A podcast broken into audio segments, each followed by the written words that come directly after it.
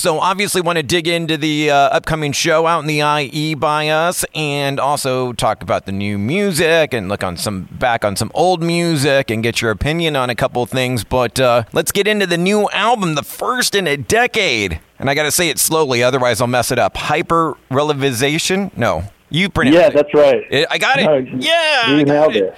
Nice. You nailed it. So, I mean, it's a made, it's a made-up word anyway, so, you know, you, you can take as much license as you want, because we did. So I'm kind of curious, man, with it being a decade between albums, is this stuff that's been building up for the past ten years? I mean, I know you did the Grim Value E P last year and stuff, or was that just music that you've done over the past year, sitting at home during this pandemic and not being able to tour? It's the latter. Yeah, John and I started recording new stuff, I guess, like two years ago now. And we actually, uh, we recorded Grim Value like right before the pandemic started. And we're just like enjoying making dumb punk rock so much that we just kind of kept going. And before we knew it, we had an E P's worth and then an album's worth of stuff. And we've been releasing some singles over the last couple months, but yeah, just announced this new album that, like you said, is the first in at least a decade now, I guess. Or no, yeah, I guess about a decade. Uh, a week ago, and put out a single called Mister Darkside. And uh, before that point, relatively recently, where John and I got back in the studio together, we hadn't really been doing Eve Six as a creative thing. We were, you know, we were doing live shows and enjoying it, but not, but, you know, having it kind of compartmentalized as like a live business. And when we started doing this new thing, I mean, it's Eve Six in some ways, but in some ways it's kind of a side project that we're calling Eve Six. Um, instead of doing what most bands do, which is have a different moniker for the thing that is maybe a little uh, not completely in the wheelhouse of like the previous catalog. But we're, uh, yeah, just doing this sort of uh, new version of the band, divorced from any commercial expectations or anything like that, and really enjoying doing it. I like to say we're LARPing as a punk band in a vacuum, and uh, and it's a lot of fun. So all kinds of questions. So was the the new album stuff, was that a separate writing and recording session from the Grim Value E P? So different different sessions altogether? I mean, in a way, it was just like a continuation. I mean, I think Grim Value was sort of a unintentional homage to some of our punk rock beginnings, influences that never really came through in the earlier records. And then once we got those first five done, you know, I think so, some of the some of the songs on Hyperrelativization are, it still has sort of a similar attitude maybe, but like it's a little more psychedelic, it's a little more slowed down, it's a little more, there's more of a sixties influence rather than like a late seventies, eighties kind of punk influence. But yeah, we just kind of kept kept going, kept recording, and, you know, not overthinking or belaboring the process at all, moving really quickly, letting instinct be our guide, not analysis or anything like that. And if a thing didn't feel good and compelling at the outset, we would just ditch it, rather than like doing surgery on songs and trying to make, you know, something that wasn't working work or whatever. This was much more uh, kind of primal. And uh, yeah, John and I work really well together in this capacity. We had a lineup change a few years earlier. We got a new drummer, um, Ben Hilzinger, who's great. And I think that sort of allowed us a new perspective on on this thing, and we just kind of have been following our, our whimsy ever since. Well, I love it, and I love that you touched upon the, the different sound of the band, and I was going to bring that up too, and interesting, you kind of said more sixties. I was getting kind of more of almost like a eighties gothic Bauhaus kind of vibe. Yeah, for sure. Yeah, for sure. That, you know, people have been bringing, bringing, uh, saying similar things. Yeah. I mean, there's definitely a strong Bowie uh, through line too. We're kind of all over the place. But yeah, like I said, just doing what feels good in the moment and uh, making it, yeah, these kind of spontaneous, contemporaneous bursts that we put down when they feel alive and exciting, and then forget about them and move on to the next one. Speaking of the new album, who's the dude on the album cover wearing the upside-down cross?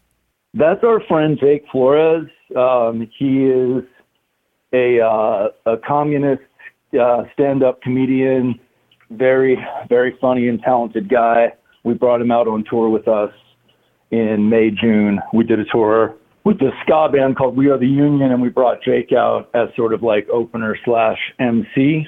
And uh, yeah, he's just a, he's a good friend and an inspiring guy who's kind of incapable of dishonesty in a way, and uh, is uh, in some ways sort of a mascot for what we're doing with our little band right now. Interesting. And I like that old school approach. I, speaking of the early days, sixties, seventies, I think is when they used to have bands used to regularly have comics opening for them. So that's kind of cool bringing that, that attitude back. Yeah, it's, it's true. That was, that was a thing. Uh, and then kind of stops being one. And it, you know, it is a tall order for a comedian to play a stage where people have come to see music, because it's just a very different energy in the room. But yeah, Jake did Jake did great with it. Apparently there were some nightmare stories with uh, Bobcat Goldthwait, Goldthwait, how yes. is his name? Yeah, um, Nirvana. Opening for Nirvana, yeah, yeah. People were pretty amenable to Jake's thing, and when they were hostile, he he was able to work that to his advantage like a like a true pro. You know, speaking of one other visual I wanted to touch upon, too, was uh, the video for Mister Darkside with just the cat sitting there. And I was like, hey, that looks exactly like my cat. I was curious, was it your cat or John's cat or Ben's cat? Who's, whose cat's in that video? Yeah, that's my cat, Mark. We have two cats, Mark and his brother, Jim. And, yeah, our label had sent us this, like, kind of low-energy, no offense, Velocity Records, if you're listening. Probably aren't. But uh, it was like a skateboarding like bloopers reel set to the song, and uh, we were like, this is pretty corny, uh no offense guys, and also just too young. Like we're we're too geriatric at this point to be releasing skateboarding footage to our song. So I was like, give me a second, and I you know I looked over and saw Mark taking a nap on the chair next to me, and I was like, he's gonna this is gonna be our music video. I love it. I sent it to my wife. I was like, look, our cat's in a music video. It's famous. Our cat's named Huey, but has the same exact markings. It's crazy. Oh, that's awesome. Tabbies, man. Yeah. yeah. Yeah. And it's funny because we bought that cat like a decade ago and thought, oh, this is an interesting, different looking cat. And, and over the past couple of years, I've seen so many cats that look like that now. It's like, yeah, it's, it's a trip. I, I definitely have too. Down to like the same triangle marking on the forehead and everything. Yeah. I love it, man. And looking forward to the show out here in the I E coming up uh, September the sixteenth at Rockin' Brews inside Yamava. And are you bringing that same package with you, bringing the comedian with you, or is this just a one-off show and just going out there solo? Yeah, this is just a one-off show. So, yeah, just us. I'm not sure what the rest of the bill looks like, but we're really looking forward to it also. It's been a while since we've played the I E or just the L A area, really. I guess we did a show... Where was that? Santa Ana? In like Santa Ana, yeah, yeah, yeah. Exactly. At the end of our of our last run. But yeah, venues are so booked out at the moment because so many bands are, after, you know, not being able to tour, like everyone is out playing shows. So there's like innumerable holds on most venues. Um and you kinda get what you can get. But uh yeah. We're we're definitely looking forward to playing I E. And and imagine sneaking in a bunch of new tunes or keeping it to the old school set. Yeah, we put in we put in a few new ones, but not enough to not enough to make people nervous. You know, we want to make sure we're uh, we want to make sure we're giving people what they want, and then we yeah we deftly smuggle in a couple of the new ones. You know, speaking of playing in the I E, I, um, I don't know how you are with old shows. Some people are like a steel trap and they remember every single show, and then some people forget every single show, and then some people in the middle. And thinking of the I E, I've been out here a long time, and I, I have this crazy memory of you guys playing at the University of Redlands. God, maybe two thousand three or something like that. It was an outdoor show, middle of the day, and some dude got hurt and like fell into a bush, and you jumped down and stopped stopped the set and jumped in the crowd and helped him out. Paramedics came and everything. But any memories of playing out here in the I E or that specific show at Redlands? Yeah, I think, are you talking about, it was a festival with like... Yeah, it was like Fall Fest or something. Yeah, like a bunch of punk bands, right? Yeah, like, I think it was like say, Bad Religion, I think. Yeah, yeah, yeah. I totally remember that show. Yeah. It's that may have even been the last time we played there. That's what I'm, I'm thinking. To, yeah, yeah, it might it might be, which is crazy. Do you remember that? Was that, it must have been like two thousand. I was thinking it, like oh three probably, two thousand three-ish, two-ish. oh three sounds right for the show that I'm thinking of, definitely.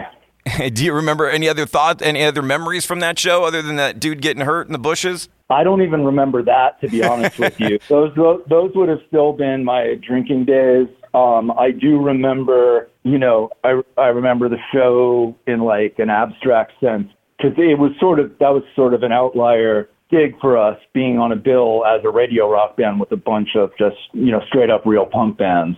So I think that's what makes it stick out in my memory, but I don't remember too many details. I feel like I remember photographs of John F. Kennedy in the dressing room.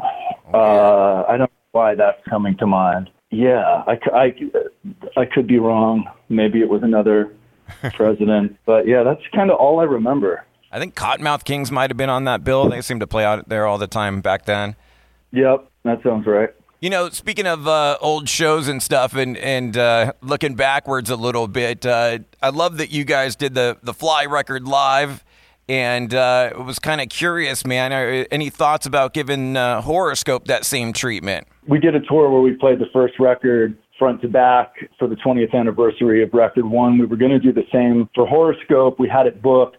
And then COVID ha- happened. We had to cancel it. We even tried rebooking it when our agents were feeling a bit too optimistic and ambitious about where things were headed. So we ended up having to cancel that twice. I think we will probably do the Horoscope run at some point, maybe at twenty-five, the twenty-five-year mark or something. But um, but yeah, I think we'll probably do it. We we had a lot of fun doing that with the first with the first record, and you know, they're relatively short albums, so it's like we play the album in its entirety, and then we do another set with others, you know, other songs from other records, newer stuff, and uh, and it was cool. It was cool. It must have been weird doing the Fly record and playing Inside Out so early on in the in the set. It was weird. That was strange. yeah, yeah, because we normally save the hit for last, like you know, like all good one-hit alternative rockers, but. Yeah, we uh, we played it, I guess, second or third, wherever that happens. It was cool. I mean, people were there for it. The tour did really well. Well, I, can, I hope you do a Horoscope uh, tour one day. And, and just w- one last touch on the, the first record and, and Inside Out and, and kind of the obligatory question, though. D- when you were recording that, did it feel special or did it just feel like another album track? Did it did it stand out to you? Did you have any idea the success it was going to bring? I mean, I remember extremely naively telling Sweet Pea, or John, our guitar player, like the morning after I had written that chorus. I can't remember exactly what state the song was in because it had a completely different verse at first and was like this up-tempo thing, but had the same chorus. And then I ended up rewriting the verses. So I don't remember what state the song was in, but I know the chorus was there. And I was like, dude, I think I wrote a song that could be on the radio. And, uh, it was, obviously. Yeah, there was something about that one, whether it was the lyric or whatever, that even like my neighbor would come over when he'd hear me playing that song um, in the living room at my parents' house, you know, where I wrote it, would like come by the window and be like, play that Heart in a Blender one again. So we knew there was something, something kind of like innately reactive about it. I don't think we could have predicted the extent to which that would be true. That's interesting. Yeah, most people are like, ah, I had no clue or or had no idea that it was going to be a hit, but interesting that you, you felt it right away. Yeah, I guess I did. A weird little intuition. Dude, I appreciate all the time. Last thing I got for you, we're one of those old school rock stations. We do mandatory Metallica every night at ten p.m., which you're going to be a part of, and kind of curious your introduction to Metallica. I mean, imagine you went through a skateboarding phase and maybe discovered them then, or you tell me. I definitely went through a skateboarding phase, which is how I discovered punk rock, that's for sure. Um... First of all, it's badass that you do a Metallica hour every night. That's awesome. Um, I discovered Metallica via the One video, which got a healthy amount of play back in the day and was basically, uh, you know, just a visual nightmare. And the song was incredible. So I bought "And Justice for All," got really into it. My metal phase was pretty brief because just my natural whatever taste sensibility, you know, I go toward more like major melodies and stuff like that, like, um, you know, power pop and like melodic punk is where I sort of, my natural state is taste wise. But, um, you know, I mean, I still have the highest reverence for, for Metallica, obviously, and uh, we just finished watching H B O's The Leftovers, where they use as a recurring uh, musical theme, they bring in the orchestral version of, now I'm going to forget what song, it's a song off the Black Album, maybe Sad But True. Or Enter Sandman. Like I don't think it's Enter Sandman, but yeah, I, I, I've had Metallica on my mind for that reason. Do you have a favorite Metallica song we could play for mandatory Metallica? Might be a little bit obvious, but let's do one if it's not too long. I forget what the running time on that is. Nah, we don't care. Mandatory Metallica, will play it no matter the length. And that that, that makes sense. That was your introduction and, and their first video ever. Right, right, right, right. That was their first video. And such a cool tune. It starts off almost like jazzy and then gets into the double bass at the end and so heavy. It's such a roller coaster ride, that tune. It's incredibly heavy. It's so good. Without with the bass being virtually inaudible in the mix, it's still. Yeah, I got to get your two cents on that, Mister Bassman. An album that you bought and ran out, probably probably didn't know at the time though, being a kid. But listening to it back, yeah, there's no bass on that album. Yeah, it's it's it's imperceptible. Like um, certainly was on the system that I was listening on, which was like an elaborate haze of Jason Newstead. Were you playing or, bass at that time? Um, yeah, I was. I was playing bass at that time, but ba- you know, the bass was always sort of a means to an end for me. I never, you know, never became a bass bass player. Bass player. It was like a utilitarian thing. Like, oh, we need that for the band. And my, you know, energy and interest was more in like melody and lyrics. So I didn't. I didn't care as much as probably most bass players did. I didn't feel slighted in, in any way. And the record, like you said, is still extremely heavy. So I don't know. I kind of backed the choice. I love it, man. We'll rock that one for you. Beautiful, Max. Thank you so much for the time. Pleasure talking to you. Best of luck with the new album. Thank you, Mike. I appreciate it, buddy. Thanks for your time too. Have a good one. Bye bye. You too. Bye, man.